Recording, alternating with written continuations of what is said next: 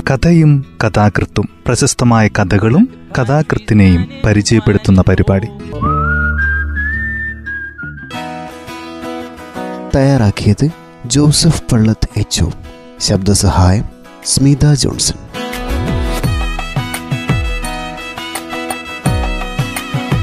മലയാളത്തിന്റെ സുവർണ കഥകളുടെ രചയിതാവ് ഉറൂബിന്റെ കൊടുങ്കാറ്റിൽ എന്ന ചെറുകഥയാണ് ഇന്ന് ഈ പരിപാടിയിൽ പരിചയപ്പെടുത്തുന്നത് കഥ ഇങ്ങനെ ആരംഭിക്കുന്നു.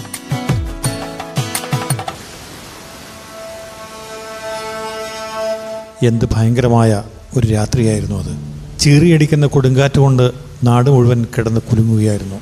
കരാളമായ ആ ഇരവ് എന്തെല്ലാം നാശങ്ങളാണ് വരുത്തിവെക്കുകയെന്ന് എല്ലാവരും ഭയപ്പെട്ടുകൊണ്ടിരുന്നു. തിരമാലകൾക്ക് പിന്നാലെ തിരമാലകൾ എന്ന വണ്ണം ഞങ്ങളുടെ പുരയിടത്തിനു മീതെ അലറിപ്പോകുന്ന കാറ്റുകൾ. നിലംപതിപ്പിക്കുന്ന വൃക്ഷങ്ങളുടെയും വീടുകളുടെയും ചടപട ശബ്ദം കൂടെ കൂടെ ഞങ്ങളെ ഞെട്ടിച്ചുകൊണ്ടിരുന്നു. ആ ഭാഗത്ത് ഒരു മരം വീഴുമോ? ഈ ഭാഗത്ത് പുലച്ചുമർ ഇടിഞ്ഞു വീഴുമോ? എന്ന് ഓരോ നിമിഷത്തിലും വേവലാതിപ്പെട്ടുകൊണ്ടിരുന്നു കടൽപ്പുറത്ത് നിന്ന് ഒരു നാഴികയെ ഞങ്ങളുടെ വീട്ടിലേക്കുള്ളൂ. അതുകൊണ്ട് സാമാന്യം നല്ല കാറ്റുകളുമായി പരിചയപ്പെട്ടവരാണ് ഞങ്ങൾ. പക്ഷെ ഈ കാറ്റ് ഹ അതൊരു സംഹാര താണ്ഡവമായിരുന്നു പുലരാറായപ്പോഴേക്ക് കാറ്റ് നടങ്ങി.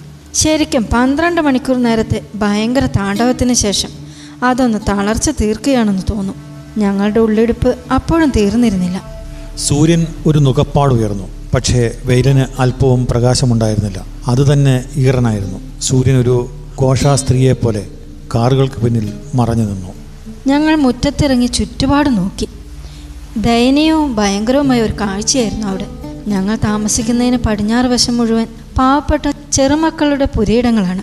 അവയിൽ മിക്കതും ഓലയെല്ലാം പറന്നുപോയി ഇല്ലിയും കോലും മാത്രമായി അസ്ഥികുടങ്ങളെപ്പോലെ നിലംപൊത്തിയിരുന്നു. അറബിക്കടലിന്റെ ദിഗന്ധഭേദിയായ പെരുമ്പറയടിയൊച്ച അപ്പോഴും ചെവിയിൽ വന്നലച്ചുകൊണ്ടിരുന്നു എന്ത് അസഹ്യമായ ശബ്ദം? ഇങ്ങനെ ചുറ്റുമുള്ള സങ്കടമയങ്ങളായ കാഴ്ചകൾ നോക്കിക്കൊണ്ട് നിൽക്കുമ്പോഴുണ്ട് നമ്മുടെ കുഞ്ഞിക്കണ്ണൻ മാസ്റ്റർക്ക് പടികയറി വരുന്നു. അപകടമൊന്നും പറ്റിയില്ലല്ലോ. ഇല്ല അവിടെയോ? എന്റെ വീടിന് കേടൊന്നും പറ്റിയില്ല. പക്ഷേ അയൽപക്കത്തിന് ഈ കുടികളൊന്നും ബാക്കിയില്ല. മരങ്ങളുടെ കാര്യമൊന്നും പറയണ്ട. എന്തൊരു കഥയാണ് ഇതെന്റെ മേനെ. നിങ്ങൾ ബോട്ടിന്റെ വർത്തമാനം കേട്ടോ. ബോട്ടിന്റെയോ? അതെ ഇവിടെ നിന്ന് തീക്ക് പോകുന്ന ബോട്ട് അഴിമുഖത്തുള്ള ഒരു മേട്ടിൽ ചെന്ന് തടഞ്ഞിരിക്കുന്നു അത്രേ. നേരോ? എന്നല്ല അത് നിറയെ പെണ്ണുങ്ങളും കുട്ടികളും ഉണ്ട് പോലും ഞാൻ വഴിക്ക് വെച്ച് കേട്ടതാ. ആളുകൾ ദൂരെ ദൂരെ ഓടുന്നുണ്ട്. നമുക്കൊന്ന് ചെന്ന് നോക്കുക ശരി ഞാനും പുറപ്പെട്ടു. ഞങ്ങൾ വേഗത്തിൽ നടന്നു. വഴിയിൽ കണ്ട കാഴ്ചകളെപ്പറ്റി ഒന്നും പറയാൻ വയ്യ.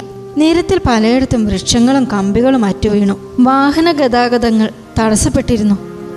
അദ്ദേഹം പറഞ്ഞ് അവസാനിച്ചപ്പോഴേക്കും ഞങ്ങൾക്കെതിരെ ഒരു മഞ്ചൽ വരുന്നത് കണ്ടു. അമാലന്മാർ മൂളിക്കൊണ്ട് നടക്കുന്നത് കൊണ്ട് അതിനുള്ളിലുള്ളത് ഒരു ജീവനുള്ള ആളാണെന്ന് ഞങ്ങൾക്ക് മനസ്സിലായി. അത് അടുത്തടുത്ത് വന്നു. ആ മഞ്ചലിന്റെ പിൻപെ മെലിഞ്ഞു നീണ്ട ഒരു മുഹമ്മദിയ സ്ത്രീ നടക്കുന്നുണ്ട്. അവരുടെ ഒക്കത്ത് ഒന്നര വയസ്സ് പ്രായമായ ഒരു കുട്ടിയിരിക്കുന്നു. പത്തു വയസ്സ് താഴെയുള്ള വേറെ മൂന്ന് കുട്ടികൾ. എന്താ അത്? മനസ്സിലായില്ല. ചോദിക്കാം. ആ മഞ്ചലിന് തൊട്ടടുത്ത് നടന്നിരുന്ന ഒരു വെള്ള താടിക്കാരനായ വൃദ്ധ മുഹമ്മദീയനോട് ചോദിച്ചു. അയാൾ കാര്യം പറഞ്ഞു തന്നു. എന്റെ മാസ്റ്ററെ അത് നമ്മുടെ ബീരാൻകുട്ടിയല്ലേ? മൊഴേന്റെ ബീരാൻകുട്ടി. ഒരു കല്ല് ഭാര്യയ്ക്ക് വീണ്. ചിക്കിലേക്കാ. ഞങ്ങൾക്ക് കാര്യം മനസ്സിലായി. അന്വേഷണത്തിൽ ആ നാല് കുട്ടികൾക്കും ഒരു തള്ളയ്ക്കും കൂടിയുള്ള ഒരേ താങ്ങാണ് വീരാൻകുട്ടി എന്നറിഞ്ഞു. അയാളുടെ വാരിയെല്ലുകൾ നുറുങ്ങിയിരുന്നു. ഞങ്ങൾ നിശബ്ദരായി മുന്നോട്ട് തന്നെ തിരക്കി നടന്നു. ആ ബോട്ട് എന്തായി എന്ന് ഞങ്ങൾക്കൊരു വിവരവും കിട്ടിയില്ല. ഞങ്ങൾക്ക് കടന്നു പോകേണ്ടത് ഒരു പള്ളിയുടെ ഓരത്തിലൂടെയാണ്. അതിന്റെ ഒരു മൂലയിലോട് മിക്കതും പറന്നുപോയിരുന്നു അങ്ങനെ കൊടുങ്കാറ്റ് ആ ഈശ്വരന്റെ ഇരിപ്പിടത്തോട് ഒരു സവിശേഷതയും കാട്ടാത്തതിൽ എനിക്കെന്തോ ഒരു സന്തോഷം തോന്നി. ആ പള്ളിയുടെ ശവപ്പറമ്പിൽ മൂന്നോ നാലോ കുഴികൾ നിരത്തി കുത്തുന്നത് ഞങ്ങൾ കണ്ടു. ഒരു വലിയ വൃക്ഷം മറിഞ്ഞു വീഴുകയാൽ മണ്ണടിഞ്ഞു പോയ ഒരു കുടുംബത്തിനാണത്രയാവാ? അതെ രണ്ട് പിഞ്ചു പൈതങ്ങളും അവരുടെ മാതാപിതാക്കന്മാരും. നാല് കുഴി ഒന്നിച്ച്? ഞങ്ങൾ ഒരുവിധം പാതാറിനറ്റത്ത് ചെന്നു.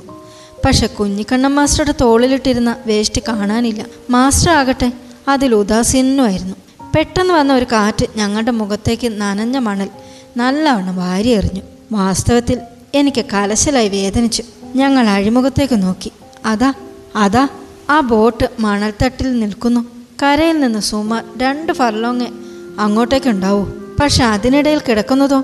ചീറി കുതിക്കുന്ന തിരമാലകൾ. കൂറ്റൻ തിരമാലകൾ ഞങ്ങളുടെ അടുത്തേക്ക് ചീറിക്കൊണ്ടുവന്നു. അവ ഞങ്ങളുടെ കാൽക്കൽ വന്ന് ഒരു അലർച്ചയോടെ പൊട്ടിച്ചിതറി. ഭീമാകരമായ ഒരു രാക്ഷസൻ നീന്തി വന്ന് കരയ്ക്ക് കയറി നിന്ന് പൊട്ടിച്ചിരിക്കുകയാണെന്ന് തോന്നി. പക്ഷെ അതൊന്നും നോക്കാനേ അപ്പോൾ സമയമില്ല. അതാ ആ ബോട്ട് അപകടത്തിന്റെ ഒത്ത നടുക്ക് നിൽക്കുന്നു. ആ തിട്ടാകട്ടെ ഓരോ നിമിഷത്തിലും അലിഞ്ഞലിഞ്ഞു പോകുന്നു. ആർക്കും ആർക്കും ഒന്നും പറയാൻ വയ്യാത്ത ഒരു നിലയിലായിരുന്നു. പലരും വീർപ്പടക്കിക്കൊണ്ട് നിന്നു. തങ്ങളൊരു വീർപ്പിട്ടാൽ ആ ബോട്ട് അധികം താണെങ്കിലും എന്ന് അവർ പേടിക്കുന്നത് പോലെ തോന്നി. കുഞ്ഞിക്കണ്ണ മാസ്റ്റർ അടുത്തുള്ള ഒരാളോട് ചോദിച്ചു അവരെ രക്ഷിക്കാൻ വഴിയൊന്നുമില്ലേ? എന്താ കാട്ടാന്ന് ഇക്കാറ്റും ബസറും ഇങ്ങനെ നിൽക്കുമ്പോൾ എങ്ങനെ മേസ്റ്ററെ വഞ്ചി താത്തു? ഒരു ചെറു മനുഷ്യന് അങ്ങ് എത്താൻ കഴിയോ? വല്ലാതെ തിരയുണ്ടല്ലേ? പക്ക പടച്ചോന്റെ കുതിരത്തുണ്ടായിട്ട്. അതുകൊണ്ടൊന്നല്ല ചോളി ഈ ബസറല്ലേ തെരച്ചിൽ? അപ്പോഴേക്കും പിന്നിൽ നിന്നിരുന്ന ഒരു വയസ്സൻ മുന്നോട്ട് വന്നു. അയാൾ തികച്ചും കറുത്തിട്ടാണ്. നന്നേ കുന്നിരിക്കുന്നു. അയാളുടെ നീണ്ട വെള്ളത്താടിയിൽ ചില ഇഴകൾ മുറക്കിത്തുപ്പൽ ഒലിച്ച് ചുകന്നിരുന്നു കുറേശ്ശെ ഒരു വീറ ആ വൃദ്ധന്റെ വടിയന്തി കൈകളെയും ബാധിച്ചിട്ടുണ്ട്.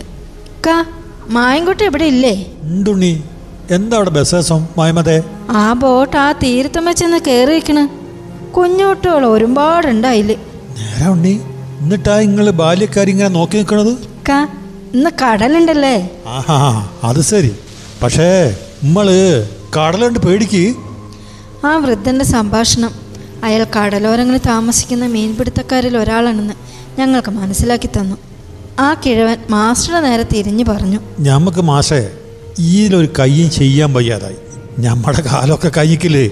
ഇനി എന്താ ഒരു വഴി കാരണവരെ ആട്ടെ മുഹമ്മദേ ജാ മായവനോടും മൊയ്തിനോടും ഈടെ വരാൻ പറയൂ. മാണ്ടുണ്ണി. മുഹമ്മദ് പാഞ്ഞുപോയി. ആ തുരുത്ത് അപ്പോഴും അലിയുകയാണ് അവിടെയുള്ള ആളുകളെപ്പറ്റി വ്യക്തമായ ഒരു വിവരവും ആർക്കും ഉണ്ടായിരുന്നില്ല. പല പല ഊഹങ്ങളും ഞങ്ങളുടെ ചുറ്റും പ്രചരിക്കുന്നുണ്ട്. ചിലർ പറയുന്നു അതിൽ മുക്കാൽ ഭാഗവും പെണ്ണുങ്ങളാണെന്ന്.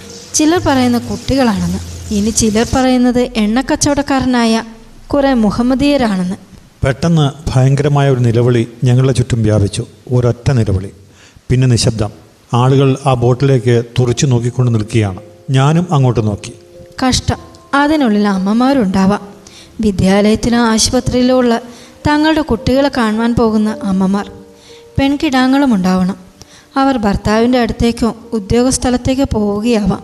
എന്തെല്ലാം ആലോചനകൾ അവരുടെ മനസ്സിലുണ്ടാവണം. ഒരുപക്ഷെ എന്റെ പെങ്ങളുടെ പ്രായത്തിലുള്ളവരും ആ കൂട്ടത്തിലുണ്ടാവില്ലേ? വീണ്ടും ആൾക്കൂട്ടത്തിനിടയിൽ നിന്നും നിലവിളി പൊങ്ങി. അതാ പിന്നെയും അവർ വസ്ത്രങ്ങൾ പൊക്കിക്കാട്ടുന്നു. അവരുടെ തുരുത്തിന്റെ ഒരു വശവും കൂടി ഇടിഞ്ഞു വീണിട്ടുണ്ടാവണം. ഭഗവാനെ ഞങ്ങൾ എന്ത് ചെയ്യട്ടെ? വീണ്ടും കേട്ടു ആൾക്കൂട്ടത്തിന്റെ ബഹളം. ഞങ്ങൾ തിരിഞ്ഞു നോക്കി. ഞങ്ങളുടെ അടുത്ത് നിന്നിരുന്ന ആ വൃദ്ധന്റെ അരികെ രണ്ടു പേർ നിൽക്കുന്നത് കണ്ടു. ആ പൊയ്യസിലാന്മാർ കറുത്ത ഇരുണ്ടവരും ദൃഢകായരുമാണ്. ഒരുത്തൻ ഒരൊത്ത ആളാണ്. മറ്റവനാകട്ടെ ഒരു കുള്ളൻ. ആദ്യത്തേവന് ഒരു നാൽപ്പത്തഞ്ച് വയസ്സുണ്ട്. മറ്റവന് ഇരുപത്തിയാറിൽ കവിയില്ല. മൂത്തവൻ വൃദ്ധനോട് ചോദിച്ചു എന്താ പാപ്പ ഇവിടെ നിൽക്കണത് അതെ ഈ തിരക്കിൽ എന്തിനാ ഒത്തപ്പാ എന്റെ ആ ബോട്ടിന്റെ കാര്യം കണ്ടില്ലേ? എന്താ ഇപ്പൊ വേണ്ടിയത് ആ ചോദ്യത്തിൽ ആ ബോട്ടിനെ രക്ഷിക്കേണ്ട സകല ഉത്തരവാദിത്വവും തങ്ങൾക്കാണെന്ന് തോന്നും. വാസ്തവത്തിൽ ആ വയസ്സിന്റെ വിശ്വാസം അതുതന്നെയാണെന്ന് ആ കണ്ണുകൾ വെളിപ്പെടുത്തി.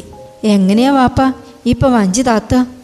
എടാ മായനെ മൺമറഞ്ഞ മഹതീങ്ങളില്ലേ? പത്ത് മുപ്പത് അണ്ണാടാ ആടെ കിടക്കണത്. ഉടനെ മായന്റെ അടുത്തേക്ക് ആളുകൾ തടിച്ചുകൂടി. പലർക്കും അയാളും പ്രോത്സാഹിപ്പിക്കാൻ മോഹമുണ്ട്.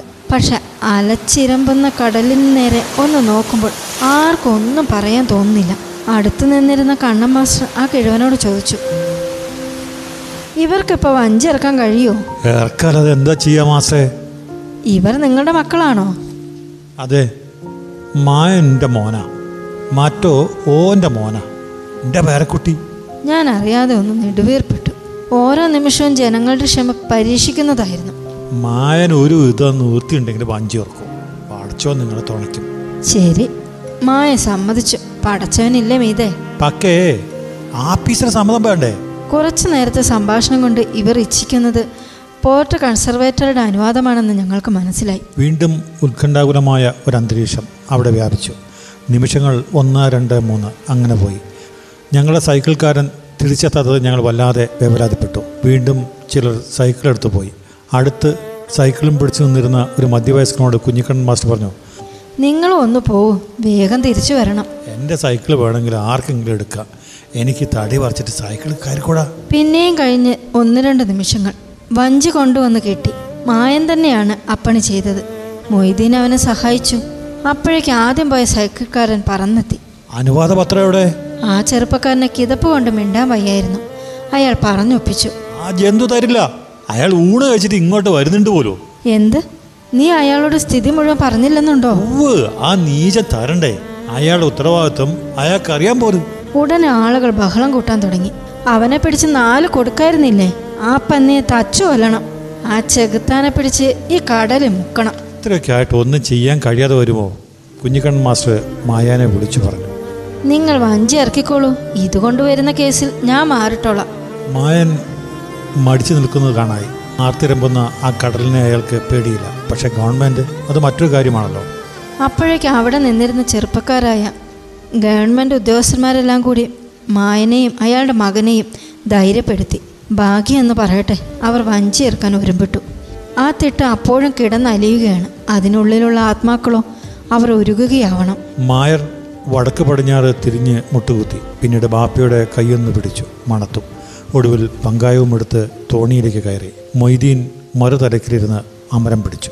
ഓരോരിക്കലും അവർ തിരയുടെ മറവിലേക്ക് പോകുമ്പോൾ ഞങ്ങൾ വിറങ്ങലിക്കും. അവിടെ നിൽക്കുന്ന ആയിരം ആയിരം ഹൃദയങ്ങളിൽ നിന്ന് ഒരേ പ്രാർത്ഥന പൊങ്ങി. ഭഗവാനെ അവരെ രക്ഷിക്കണേ.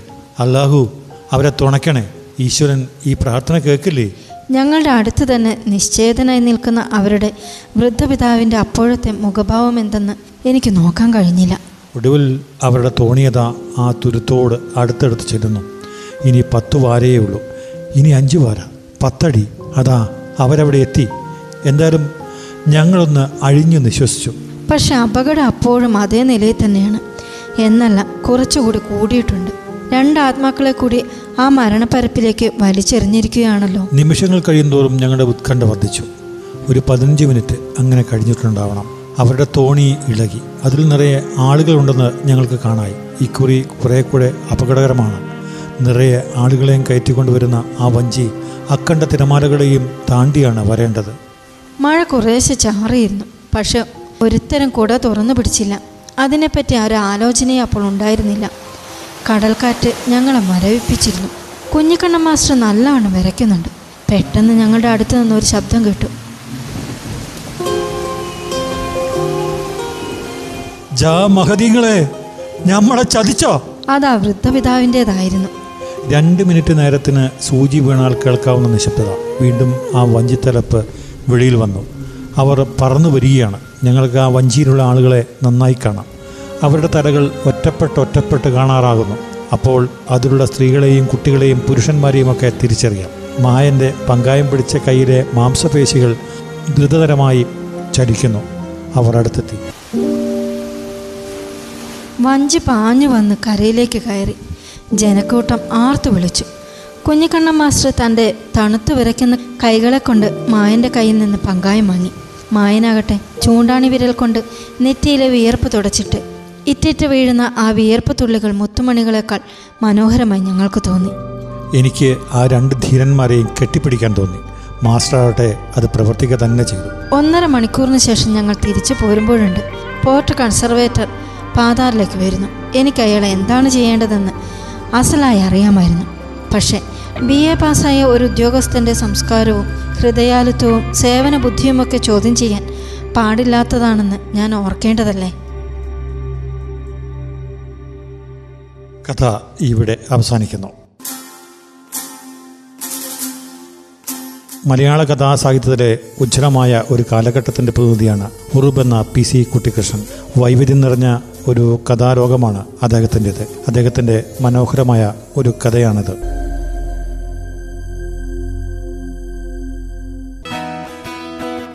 തയ്യാറാക്കിയത് ജോസഫ് പള്ളത്ത് എച്ച് ശബ്ദസഹായം സ്മിത ജോൺസൺ.